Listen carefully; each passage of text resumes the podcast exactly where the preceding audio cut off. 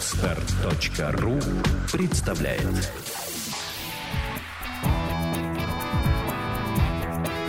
Александра и Андрей Капецки в лучшем психологическом подкасте «Психология, мифы и реальность».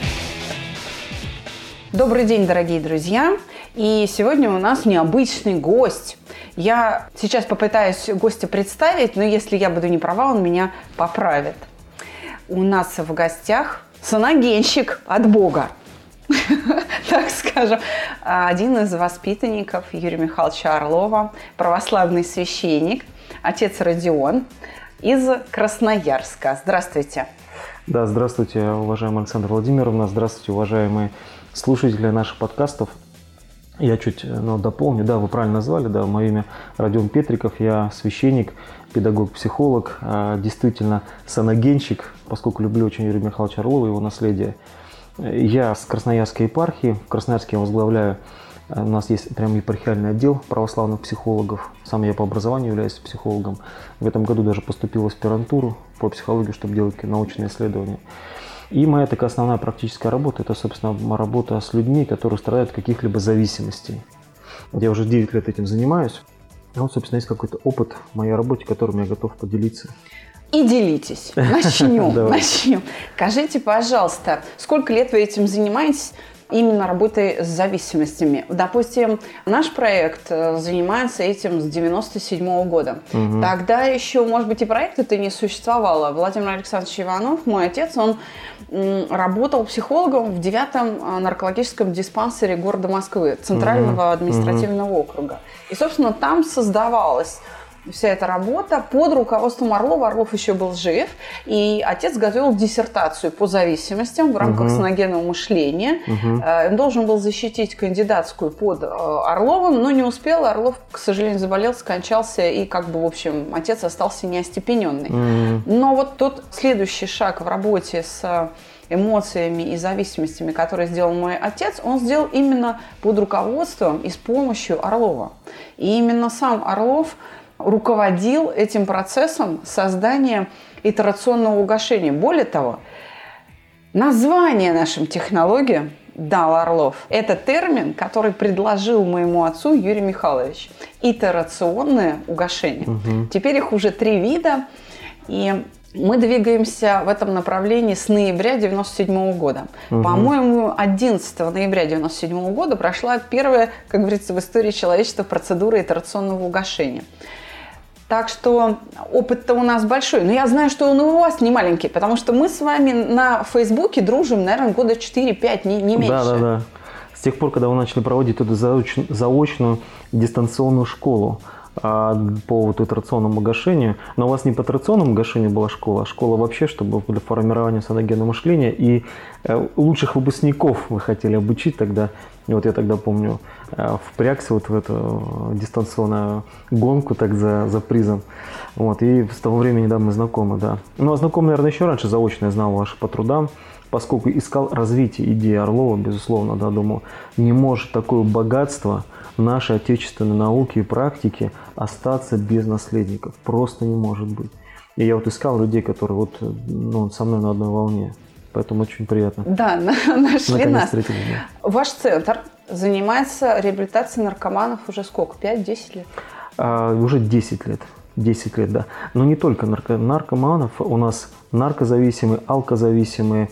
Я сам отдельно работаю как в амбулаторном таком варианте, то есть ко мне в кабинет приходят люди, я работаю с алкозависимыми, это находится у нас в Красноярске, а, адрес проспект Мира, 43. Вот запомните, проспект Мира, 43. Да, город Красноярск, проспект Мира, 43, ориентир, дом быта, Питерский мостик, так уж, если уж уточнять наши координаты. А у меня там есть кабинет от епархии, и там вот в этом кабинете я работаю с а, алкозависимыми, с их родственниками, с игрозависимыми работаю. Это какие игры? Это и вот покер там или что-то? Вот, например, да, Однорукие бандиты вот эти? Вот это и однорукие бандиты, это и покер. Вот в частности, прям покер. Последний парень, с которым сейчас работаю, он выходит из Иркутской области, там наш сосед. А вот он прям покерозависимый. Ох-ох-ох. А с геймерами, те, кто занимаются э, игрой в интернете, это же тоже игромания, тоже, да, тоже работает? Тоже, да, да, тоже. Был такой парень, он был первокурсником, а, вот именно был такой геймер, ну, развлечений, геймер развлечений, то есть которому важны стратегии, вот эти все различные. Это все, все, это все отнимало массу времени у него от учебы, хотя он был хорошим а, студентом. Слава богу, остался. Мы поработали с ним. Вот, и я его где-то полгодика назад видел. Он говорит, ну, с его слов, как еще, в принципе, протестировать.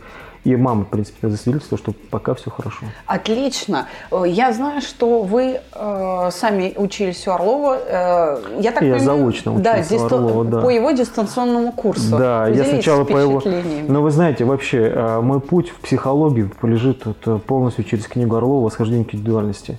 Для меня эта книга вот вообще наполнена необыкновенной ценностью, нежностью. Даже сейчас вот я говорю об этом, чувствую, как мне тепло разливается по телу.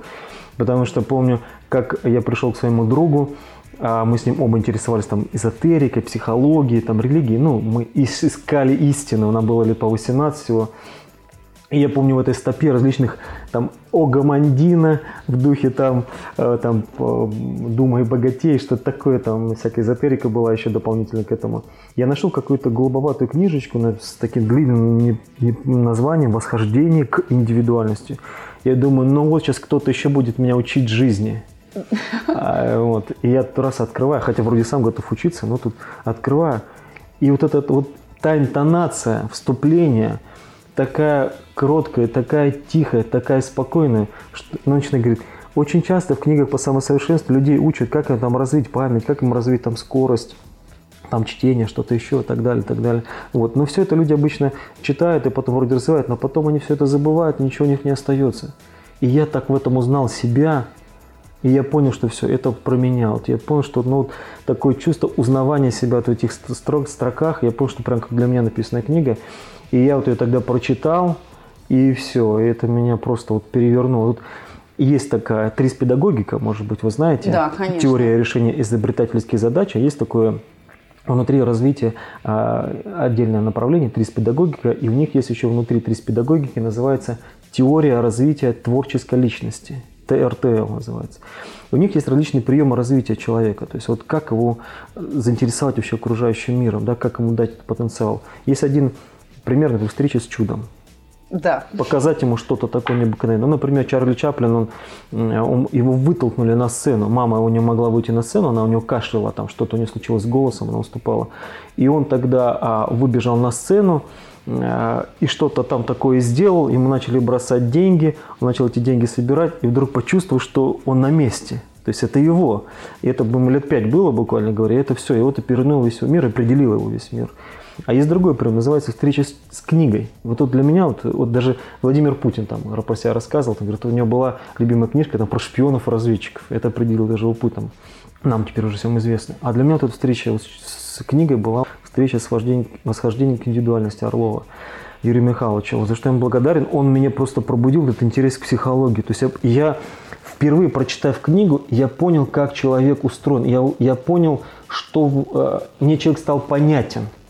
Обычно книги по психологии они непонятные. Вот непонятно не в смысле изложения, а в смысле какой-то мути напишут, вроде он такой, вроде у него вот такой, вроде какие-то образы, вроде у него какие-то психосмыслы там и так далее. А тут я понял, на что вот можно, говоря, нажимать. Ну, например, усилие на грани приятного. Да. Как мне это стало понятно? Усилие на грани приятного. Это так это много вот пролило свет ясности вот в твою повседневность. И что мне очень было важно, что его психология практически, она была заточена именно на повседневность. То, что ты в повседневности переживаешь. Тебе не нужно куда-то ехать, куда-то идти, какие-то там даже курсы проходить. Ты можешь, оставаясь внутри своей жизни, но изменив свое отношение к окружающей действительности, совершенствоваться. Или хотя бы изменить свою установку на то, что ты делаешь. Даже он даже скажет, что картошку можно чистить иначе. Да. И, и в этом можно найти счастье. Да. То есть ты были бы можешь на это отреагировать, типа, ну вот, меня жена заставила, я 18-летний парень читаю, у меня жены еще нету, но я уже думаю, как это правильно? Тебя мою жена попросила, ты встал, оторвался от своего любимого дела. А может быть, ты воспринять, что вот, это моя возможность усовершенствовать свое внимание переключения. Прекрасно. И вот такие простые идеи, но очень реалистичные и практичные, они просто вот меня вдохновили. И это вдохновение уже длится 20 лет, и вот оно не прекращается. Слушайте, ну я вам завидую. Я не так долго. с Орловым не 20 лет, я поменьше, 17 всего. Но я хочу сказать, что у меня примерно такие же были впечатления от его книги. А, и и многие люди думают, что кто читал э, Орлова, да, именно эту работу сейчас э, с вами, э, со мной согласятся. Действительно, впечатление именно такое. А секрет, я думаю, действительно в простоте и ясности. А откуда эта ясность берется? Потому что Орлов описывает реальность. Угу. Не свои измышления. Вот чем страдает психология? Согласен с вами, да. Вот что, вы, что мы с вами называем муть угу. психологическая или научная муть. И так считают многие, кто нас слушает, у нас довольно интеллектуальная публика, потому что а, а истина-то где? Мы, мы что обсуждаем? Это как-то очень все оторвано от реальности. Это больше умозаключение отдельно взятого человека, построенное только лишь на самих умозаключениях, а не на той реальности, которую человек угу, осмысливает. Угу. Поэтому, а, кстати, я думаю, что психотерапевтический эффект от этой книги, он как раз пронизан и вызван вот этой ясностью. Вы знаете, ведь когда люди приходят на прием, я думаю, что вы сейчас со мной согласитесь, вы как мой коллега, как психолог, знаете, что человеку становится легко, когда он что-то понимает вот это прояснение да. в голове, вот это наступление ясности Он, тут же облегчает состояние, да, верно? Да, совершенно верно. Но это открытие, конечно, не Орлова, это еще э, фрейдовское такое открытие, что самопонимание, оно облегчает само, ну, вообще самосостояние и так далее, то есть само выражение того состояния, оно облегчает самопонимание. Просто у Орлова путь до этой ясности очень короток. Да, согласен с вами, да. Он прописывает узнаваемую реальность, узнаваемую психическую реальность, которую человек сразу о, понимает. И плюс я еще, знаете, что хотел э, сказать? Я, поскольку человек э, такой системного мышления, то есть мне нужна система для понимания, некоторая целостная система, мне очень понравилось, как он даже такой тонкий мир эмоций, он вдруг переводит на некоторую математику. Да. Формулы какие-то. Думаю, ничего себе. А ведь действительно так. И действительно, я страдаю от того, что у меня есть так называемый комплекс неполноценности. Откуда он берется? Так я себя постоянно сравниваю с, с другими людьми. Как, а как иначе? Хочешь себе испортить жизнь, значит себя сравнивать с другими. Именно. Хочешь, да, а хочешь наоборот прогресс почувствовать. Начни себя сравнивать с собой изо дня в день. Не присматривайся к этому. Ну, может быть, регресс будет, конечно, в начале. Но, ну, такие простые вещи, да, когда вот он перешел на математику эмоций. Я знаю, что у некоторых а, там психологов это вызывает скепсис, там, это так, пусть и так далее. Э, пусть психология будет разнообразная, это ничего страшного, пусть мы будем по-разному. Это есть, предоставляет возможность выбора людям. Вот, но я а, предлагаю людям тот путь, по которому я сам когда-то прошел и который дал мне конкретные результаты. Мне лично стало проще, легче, понятнее. И самое важное, что я смог потом с другим людям тоже помогать. А вот какое место саногенное мышление Орлова, да, и те приемы, которые он разработал и предложил, то, что вы освоили mm-hmm. сами, занимает в работе священника. Ведь, понимаете, сейчас люди нас слушают и думают, ничего себе, как вы говорите, да? Православный священник использует, естественно, научный подход психологии в работе с э, людьми, которые приходят к нему на прием. Да. И по большому счету приходят э, к Богу через священника. Угу. Ну, так, если угу. я все правильно понимаю. Угу. Как вы это делаете? К вам, э, как там это у вас называется, питерская?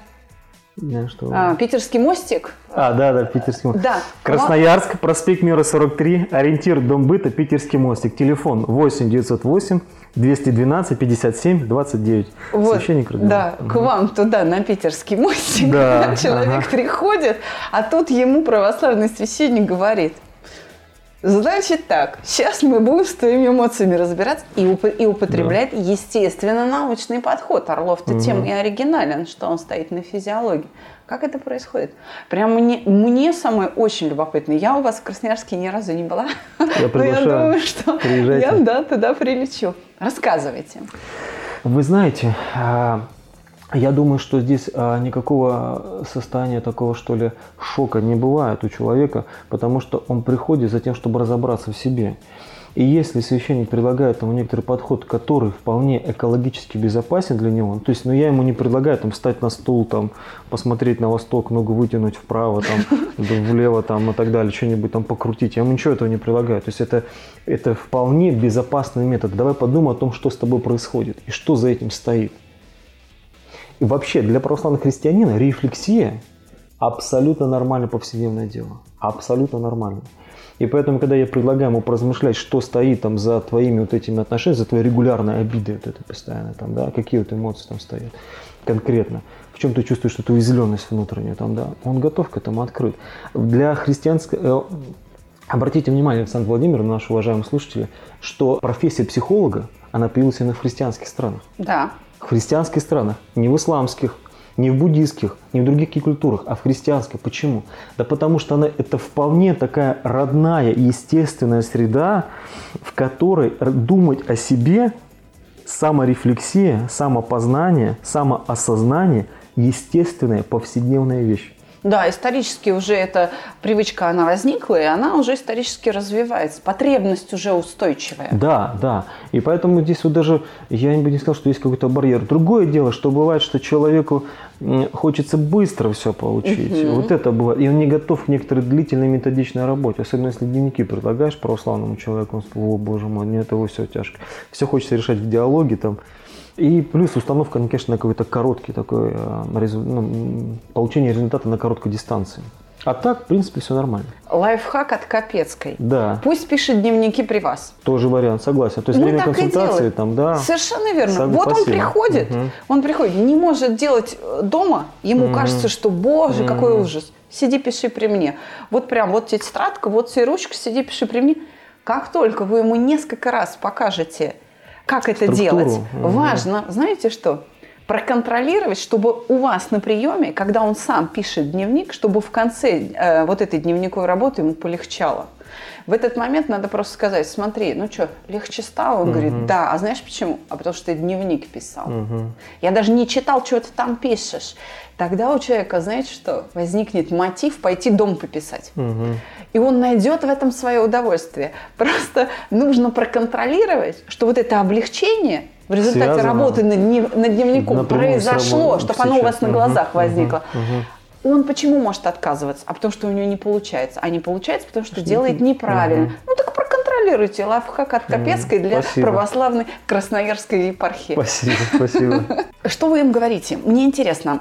Ведь все-таки люди идут, э, они же понимают, что они идут к священнику. Угу да, можно немножечко приоткрыть завесу, как, как строится. Вот у нас реабилитация строится с чего? Чувство покоя, потом разбираемся с обидами, с виной, со стыдом, со страхами, потом с гневами. И только потом у нас идет там работа с желанием, потребности, черты личности. Угу. То есть эм, курс наш реабилитационный построен по принципу усложнения. От, от более, простого к сложному. Да, от угу. более простых угу. психических структур, от реакций до каких-то уже сложных форм угу. поведения, умственного поведения в том числе, до сложнейших систем.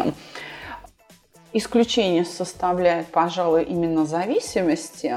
Там в курсе все то же самое, что я говорю, только на первом же уроке идет процедура снятия тяги. Вот это угу. острое желание купируется. И когда человек, потому что без э, работы по снятию тяги, он в чувство покоя не попадает. То есть оно у него очень такое относительное, я бы сказала. Неустойчивое. Неустойчивое угу. совершенно устраняя тягу, человек тут угу. же стабилизируется, и он становится доступен для работы с эмоциями. Угу. Как у вас это происходит? Как вы строите реабилитационный курс? Это прям важно. Угу. Расскажите нам поподробнее. Угу. Ну, а, здесь специфика разная, например, нарко-алкозависимые, там, да, да, вот, вот рассказывайте про все. А что касается для наркозависимых, то, конечно же, для них лучше всего а, для начала пройти так называемый детокс. То есть это отправить в наркологический диспансер, пройти там а, детоксикацию организма и потом уже а, в более-менее здоровом состоянии им ехать на реабилитацию. То есть все-таки нужно отменить употребление, перестать колоться, нюхать там, э, Это выпивать и так далее. Есть таких а, три ключевых принципа любой реабилитации.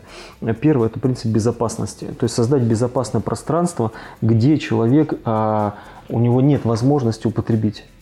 Это особенно касается наркозависимых, а потому что специфика реабилитации помощи наркозависимым заключается в том, что человека обязательно необходимо вывести из среды его употребления. Да. Это обязательное условие. У алкозависимых это не обязательно так. Вы слушаете подкаст «Психология. Мифы и реальность». Телефон проекта «Плюс 7 495 2013 511». Звоните. Консультации бесплатные. Алкозависимый может оставаться в среде э, обычной своей там, городской жизни. Но, но Перестать употреблять. Но перестать употреблять однозначно. Более того, я всегда говорю родственникам, я говорю, если вы хотите помочь своему зависимому, то это наша общая задача. Однозначно. Это не то, что-то я тут и он. Нет. Вы включены в решение этой проблемы. И вы его ресурс, здоровый ресурс, которому сейчас помогать будет. А первое правило заключается в создании безопасной среды. Каким образом? Никаких стимулов алкогольных не должно быть Однозначно. Э, у вас в доме. То есть никакого хранения там алкоголя. А там, а, подарочного там, а, или в смысле это потом там на Новый год, или там э, держать водочку в холодильнике, мол, для ребенка там голову там протереть и так далее. Я говорю, все будет как по Чехову. Если в первом акте пьеса висит ружье, то в третьем оно, последнем оно выстрелит. И здесь все будет именно так. И родственники действительно говорят, что вроде бутылка стояла и стоит до сих пор. И полная, но он пьяный. Что случилось? Ну просто в бутылке водки уже не водка, а вода. А водочка уже в нем, понимаете? Поэтому ни в коем случае нельзя провоцировать. Серафим Саровский, святой преподобный Серафим Саровский, он об этом сказал еще более а, четко и жестко. Он сказал, вот вам мой завет. Не будет у вас дома не только вина, но и винной посуды. Посуды даже, то есть стопочки даже не нужно хранить, понимаете? То есть это все те стимулы, на языке психологии все говорит, то бихавиориальные, да, это все те стимулы, которые провоцируют а, зависимого опять на употребление. Поэтому вот первый принцип – это безопасность. Я согласна. С точки зрения физиологии как раз это объясняется э, необходимостью как они, э, как физиологи говорят, снять стимульную нагрузку. О, ну да, хороший такой выражение. Вот как, да, почему? Почему? Говорить. Потому что пока есть стимульная нагрузка, автоматизм неизбежно выйдет наружу. Даже человек но... будет пытаться сдержать этот автоматизм, но силой воли он его не преодолеет, потому что механизм запускается принудительно, обходя силу воли. Такова биология этого угу. процесса. Совершенно верно. Мы, мы сегодня с вами начинали, вот до этого говорили еще о, различных зависимостях, там, о кредитной зависимости нового времени, да. там, вы упоминали там порнозависимость. Но представьте себе, человек хочет избавиться от порнозависимости, а дома у него там плакаты соответствующего содержания везде висят. Ну вот давайте, можно это будет или не можно? Или человек пытается бросить курить, а вокруг него все курят, и расставить ему пепельницы, везде сигареты. Ну, ну зачем? Это нет, это невозможно будет. Знаете, ко мне... Поэтому снять с него да. нагрузку тогда, а на нашем языке, ну, на языке реабилитологов, диктологов, это называется просто создание безопасной среды. Смотрите, мне кажется, самая большая проблема – это игры в интернете. Это вот как раз всякие стратегии, танчики там, да. а, прочее, прочее. Угу. Почему? Вот ко мне тоже приходят и говорят, ну вот, как мне привести там сыночку 30 лет, единственный к вам. А что он делает? В чем проблема? А вот он целыми днями сидит в интернете, даже из дома не выходит, не моется, от него уже пахнет. Я говорю, выключить интернет. Мы не можем, он становится агрессивный. Я говорю, правильно. Пока вы не выключите интернет – ничего не произойдет. Люди искренне считают, что специалист проекта «Чувство покоя» должен приехать и поговорить с ним, пока он играет, угу, чтобы переключить угу. его внимание.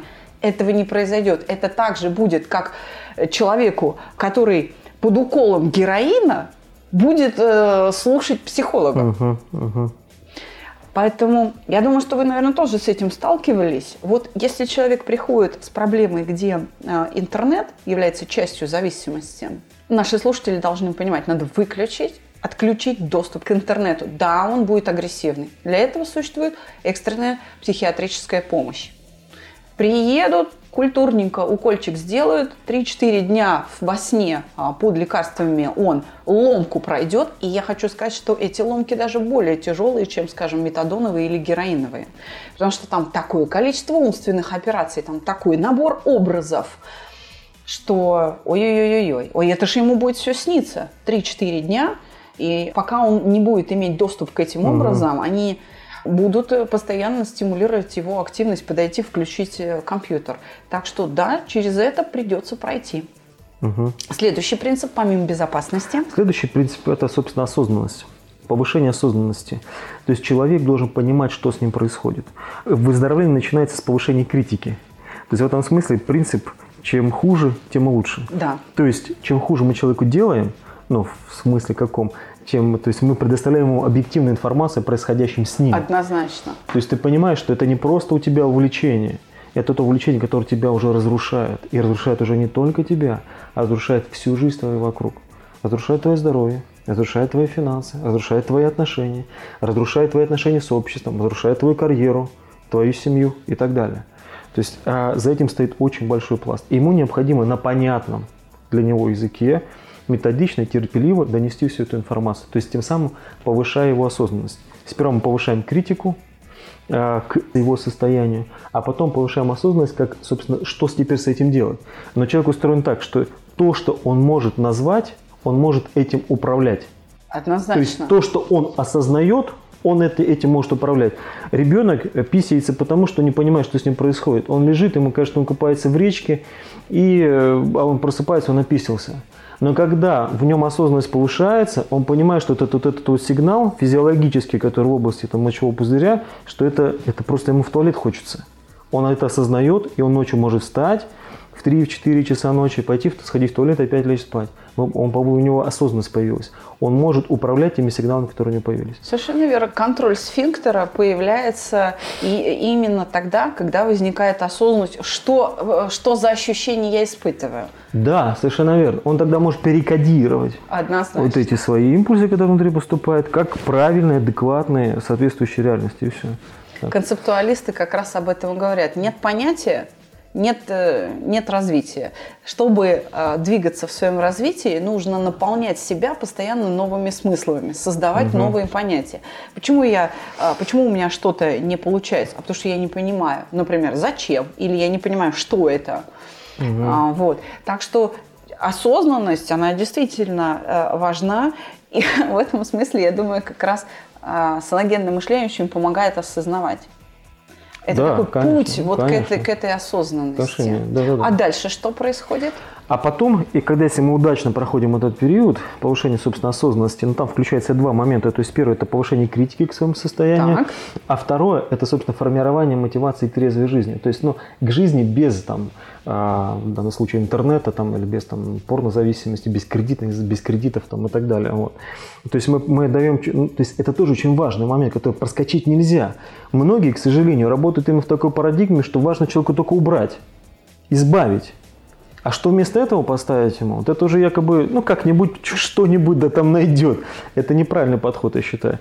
Потому что человек любой э, зависимый, он использует свою зависимость, потому что она дает ему удовлетворение. Однозначно. Она отвечает на его определенные дефициты, которые он по-другому удовлетворить не может. Точно. Понимаете? И поэтому убрать у него это и ничего не дать взамен, это значит его оставить его на одной ноге, а может вообще без ног его оставить. Как правильно вы говорите. Как, какой у меня хороший гость сегодня, Спасибо дорогие большое. друзья. Смотрите, я переведу также на язык физиологов для наших слушателей. Угу. Из двух возможных моделей поведения во вновь входящих обстоятельствах организм всегда будет использовать ту модель поведения, которая имеет наибольшее количество подкреплений. А это всегда старая модель. И связи нейронных там. Именно. Да. Это всегда угу. старая модель. Всегда она может восстановиться, если действительно мы не предложим что-то новое. Действительно. И у нас на программе мы формируем образ результата. Трезвая жизнь – это что? Вот ты перестал колоться или перестал играть в танчики. Как ты живешь? И тишина в ответ. У человека вообще белый лист в голове. Что вместо этого? Нужно помочь ему это синтезировать. Конечно. Без этого угу. дальнейшее движение по программе и выздоровление угу. невозможно. Вы знаете, мы в это уперлись еще в 99 году, из 2000 года в нашей вот э, программе реабилитационной появился как раз модуль системы моделирования состояний, который позволяет синтезировать вот эту цель. Угу. Что такое трезвая жизнь? Угу. Что такое жизнь без табака или что такое угу. жизнь без э, порнографии. Угу. Так что я очень рада, что у нас есть вы, что не мы одни так думаем. А дальше что происходит? Когда мы сформировали образ желаемого результата, я, или я так иногда называю, говорю, вы поймите, что у нас трезвость должна быть не трезвостью а воздержания от, да, это должна быть трезвость наполненности. Если мы это не создаем, то у человека наступает как я называю, невыносимая трезвость бытия. Однозначно. То есть все, но он, он трезв, но ему плохо. Понимаете? Он, он заперт в тюрьму обстоятельств, потому что его прижали со всех сторон, жена сказала, будешь пить, я тебя брошу. На работе сказали, будешь пить, мы тебя выгоним. Семья сказала, будешь пить, мы от тебя откажемся. Здоровье сказала ему, будешь пить, печень говорит, я уйду. Все. И он, и он не пьет не потому, что он хочет так, а потому что я вынужден. Это, это состояние зэка, простите, Да. который заключенный просто... И как же зэк живет? Он не живет никогда в настоящем. Однозначно. Он живет всегда вот там вот, за пределами своего срока. Э, Как такая песня есть, группа Бутырка соответствующая. Тело здесь, а душа где-то там. Это вот состояние этого заключенного. Так наш зависимый, если мы его лишаем вот этой возможности, я почему делаю акцент, акцент, это очень важно. Потому что мы лишаем его этой возможности. У него тело здесь, а душа где-то там. Она постоянно витает. Ну когда же мне это закончится кодировка, либо просто там мой обед какой-то, так, который я мог дать там, вот, либо просто этот срок там реабилитации.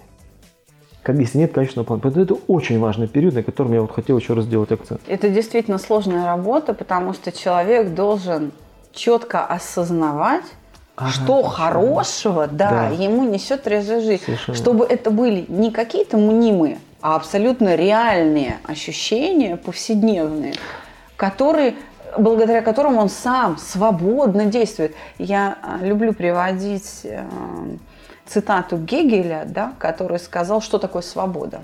Это э, Гегель сказал, что свобода есть осознанная необходимость. Вот Когда я понимаю, что я не пью не потому, что вынужден, а потому что мне так хорошо, когда я не пью. И это мне не кто-то сказал, я сам это знаю.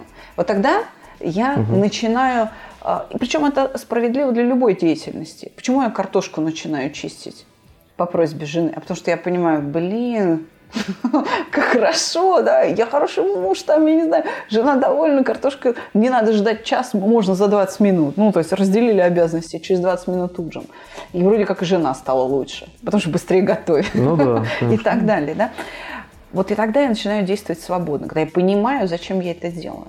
Ну да, это, в общем, это не свобода от, Да. это свобода для. А для чего Абсолютно. ты должен это сделать? А, Есть такая, ну, эта идея, слава богу, говорю, она уже знакома многим, и многие реабилитологи, аддиктологи, которые вообще заняты в сфере помощи зависимым, они эту идею озвучивают.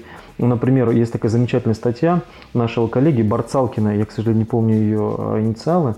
У нее есть такая замечательная статья с таким зву- звучным названием «Я счастлив, что я алкоголик». Да. Мы, кстати, знакомы с Барцалки. А, вы знакомы, да. А я ее ровно по одной статье знаю. Я сейчас, что я алкоголик или терапия личностного роста.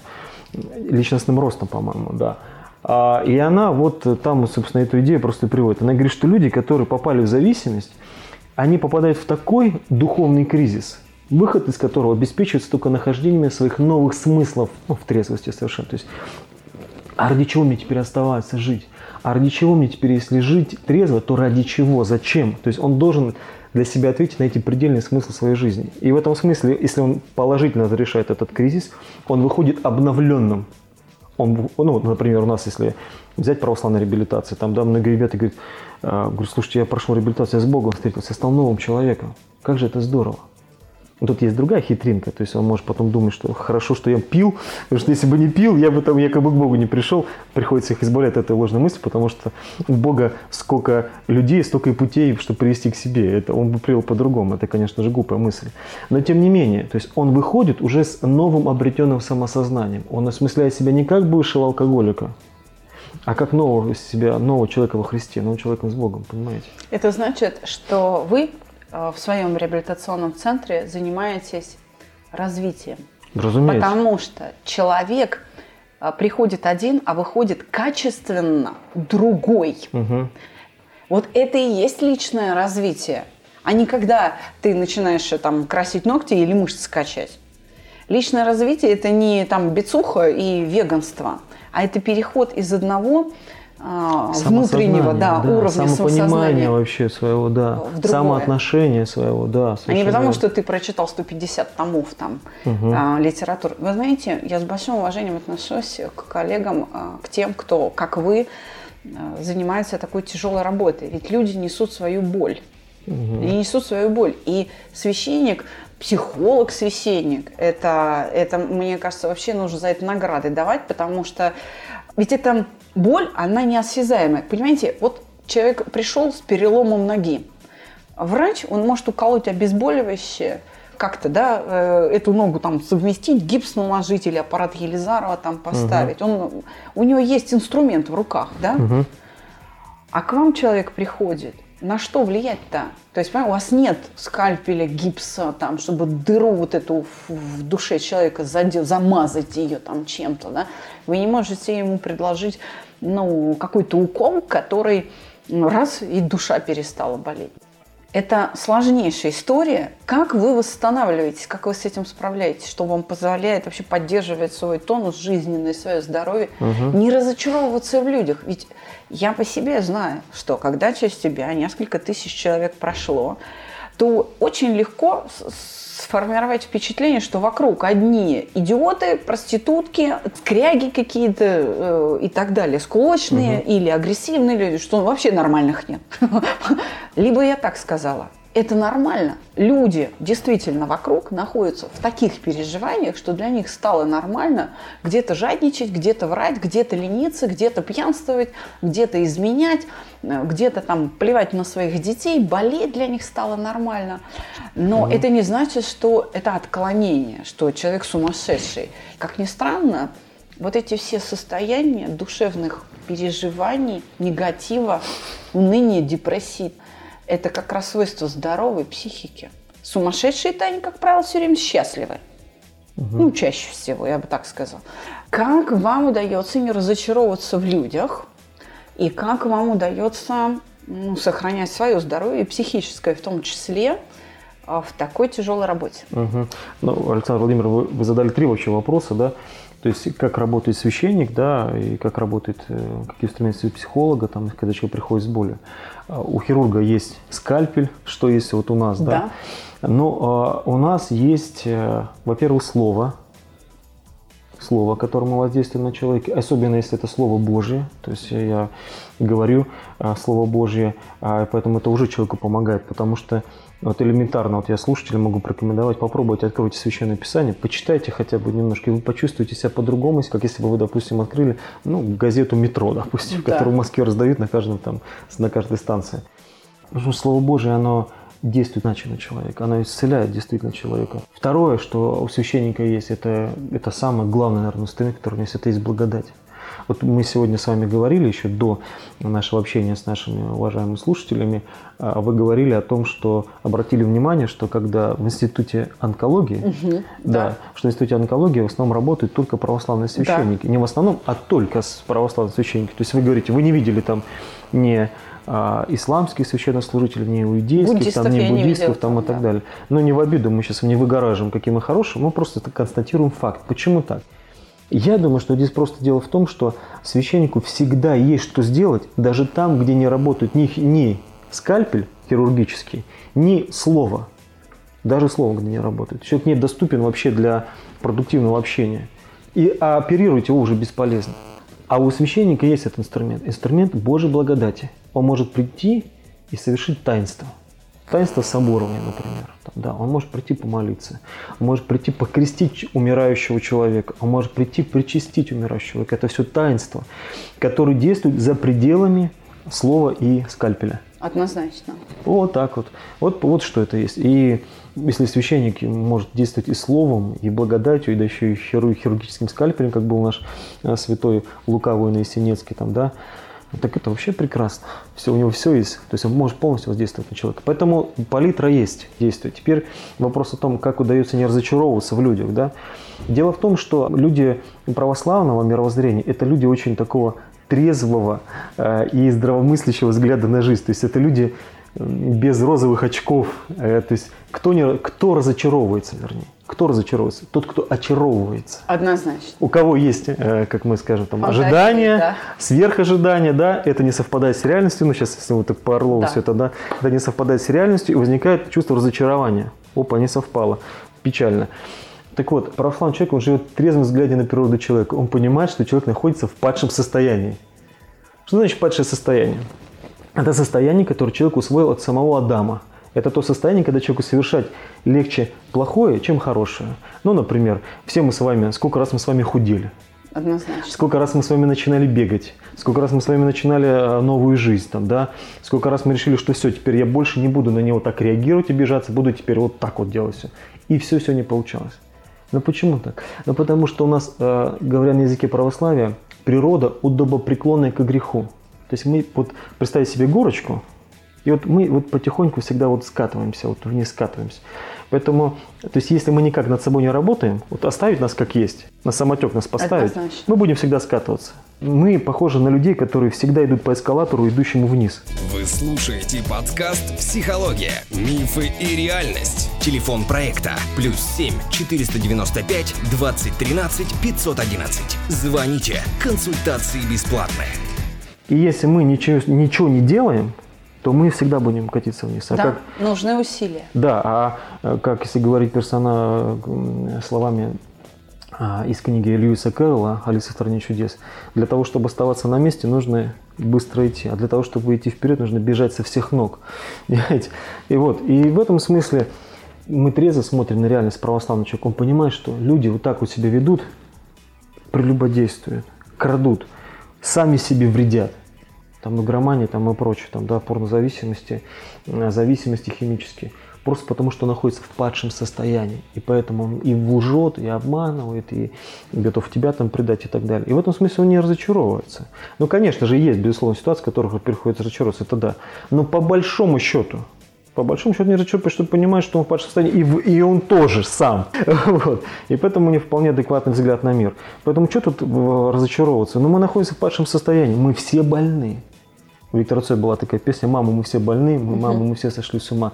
Но это православный взгляд на мир. Мы все больны. Каждый просто по-своему болеет. Кто-то просто находится на разной степени выздоровления, понимаете. Святые – это те, кто вот выпускники э, больницы, понимаете, все. Они уже выздоровели от греха. А мы вот пришли в больницу, да, кто-то каждый себя обнаружил. Ведь мы почему стремимся мы в храм? Потому что мы видим в себе эту боль. Вот настоящий мотив обращения к храму в- заключается не в том, чтобы прийти помолиться даже за другого, там и свечку поставить, чтобы там никаких проблем не было. А истинный христианин приходит прежде всего молиться о себе. Господи, мне самим собой уже сложно. И мне с собой, мне от себя уже тошно. Господи, ты мне помоги, понимаешь? А почему? Ну, вот потому что падшая природа такая. И поэтому нужна нам благодать, которая у нас будет постоянно, как вот Мюнхгаузен пытался вы, вытянуть себя там из болота, так нам вот нужна рука Божья, которая может нас вытянуть из того состояния, в котором мы находимся. Это ответил на второй вопрос, как не удается зачароваться. Во-первых, трезвый взгляд на состояние. И, наконец, еще что важно, во-вторых, мы всегда видим, каким человек может быть. идеально. Однозначно. У нас есть примеры святых, понимаете. Какая, какой еще, какая организация в мире может воспитать Яна Кронштадтского? Какая организация в мире может воспитать Яна Крестьянкина, тоже святой нашего 20 века, ну еще не святой, но он наверняка будет канонизирован, понимаете? То есть это люди, которые определяют лицо эпохи. Сергей Радонежский, там, а, 14 там, век, да так мы до сих пор а, там живем теми идеями, там, да, которыми он там нас, а, которому был верен там, и так далее. А, в- Владимир князь Владимир Равнопостольный, там, да, Красное солнышко и так далее. Вот. А, то есть мы знаем, каки- каков, а, каким красивым может быть задуман а, Богом человек, понимаете? И вот это тоже вдохновляет. И это значит, что не только они могут быть таким, а это и я могу быть таким. Это значит, меня тоже Господь задумал прекрасным, святым, чистым, сокровенным. И Он меня хочет таким видеть, потому что у Бога есть мечта о каждом из нас. Вот, я могу эту мечту воплотить, он мне дает для этого все мои средства. Мне нужно только терпеливо идти по этому пути. И это тоже вдохновляет. Вот так вот. А третье, что я хотел сказать, здоровье психическое тоже очень важно. Но тут я скажу такой из классической модели, традиционная, то есть а, о том, что природа человека, она четырехгранная. Это био, психо, социо, духовная модель. То есть биологически это наш компонент, это движение, это питание, это наше здоровье. Там, психологический компонент, это мое душевное здоровье, это все так токсические там, эмоции, которые могут отравлять там, мою жизнь. Там, да. Социально это система моих отношений. Во-первых, моя семья, да, это, во-вторых, там, это мои взаимоотношения там, на работе или там, в церкви там, и так далее. Ну, то, что в светском варианте называется карьерой. А духовная часть моей жизни – это, собственно, мои отношения с Богом, это мои ценности, это мои смыслы, ради которых я живу, это моя вера. Вот. А, вот, и поэтому, если мне удается как-то вот гармонично все это выстраивать, биологически, вот я хочу сказать, что неверное представление о а, духовном человеке, православном в частности, там, да, что это такой человек воздушный такой вот, ему не важно, что там, как он питается, там, как он спит, там, например, там, да, отдыхает, не отдыхает, то есть ему главное то, что молитва и так далее. Нет, ему важно на самом деле вещи, потому что даже Христос, если мы Евангелие почитаем, он уходил от людей, чтобы побыть одному. Он уходил от людей, чтобы побыть одному. Понимаете, это тоже важно. То есть он тоже регулировал свое состояние. так, чтобы не, ну, можно на наш современный язык сказать, чтобы не выгореть окончательно, понимаете. Ему тоже нужен был отдых. Он засыпал от усталости, на кормилотке даже засыпал. Поэтому нужно все эти части регулировать. Свое питание, конечно, вот налаживаю свое питание, там, в частности, э, бассейн, там, э, массаж там, регулярно там, стараюсь это все делать. Тем более, что у меня недавно были проблемы, если уж так уж лично совсем говорить. Ну, я думаю, не помешает это. Пусть они знают, что люди, что священники не идеальны. Вот, у меня недавно был гипертонический криз. То есть я прям на богослужение просто упал вообще от усталости. То есть э, от накопленной усталости, от психоэмоциональных переживаний в том числе. Я упал, оказалось, у меня был скачок давления, я просто был службу не мог совершать. Приехал там скоро, все. Вот сейчас тоже проблемы решаю с давлением. Поэтому в Москву приехал на неделю раньше. Вот, кстати, познакомился с гениальным кардиологом, если нужно будет посоветую. Психологические компания, то есть это тоже свое психоэмоциональное напряжение. То есть у меня есть самого психолог, с которым я регулярно обсуждаю свои проблемы. У меня есть мой духовник, а с которым я тоже решаю свои проблемы. То есть и я не самозамкнутая система, которая вот там с тетрадкой все пообсудил, там или в молитве, и все, на этом нет. Господь нас так устроил, что мы нуждаемся в общении с другими людьми. Вот так вот. В Если... этом есть свое удовольствие, своя необходимость. А, Общение, я... отдельная форма удовольствия. Да, есть, я недавно даже так открываю Писание, так я иногда, знаете, бываю это, просто беру Писание, там Новый Завет открываю какую-то страницу и читаю, думаю, ну, как что-то так раз, это как-то, ну, наводит какие-то новые мысли интересные. И тут читаю послание апостола Павла. Он говорит, что вот в скором времени я соберусь и приду к вам и наслажусь общением с вами. То есть он говорит о наслаждении общением. О наслаждении Вполне общением. себе мирское удовольствие. Конечно. То есть апостол Павел, святой человек, он говорит, я приду к вам, чтобы насладиться общением с вами. То есть такая радость общения. Конечно, это духовное общение там и так далее. Вот. Но тем не менее есть просто человеческая сторона общения. Это вот психоэмоциональная сторона. И социальная сторона, это, собственно, заключается в том, что отношения в семье, семья – это тот оплот, на котором, ты, собственно, ты держишься, и на который тебе нужно… Это твои дети, которых, ну, вот у меня в них трое детей, я очень горячо их люблю. Начинаю даже волноваться, когда начинаю говорить о них. Вот, а, а, и э, духовная часть, это я, я постоянно значит, себя тестирую, в том ли направлении я иду, которым я хотел всегда.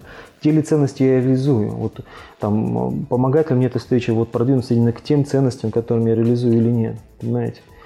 То есть я, ну это мой лично такой взгляд – но я постоянно себе задаю вопросы, то есть насколько те ценности, ради которых я живу, ну, какие-то ценности, это ценность моего творчества, то есть я хочу, это ценность моей какой-то полезности, это ценность созидания, безусловно, чего-то такого полезного, нужного людям и так далее.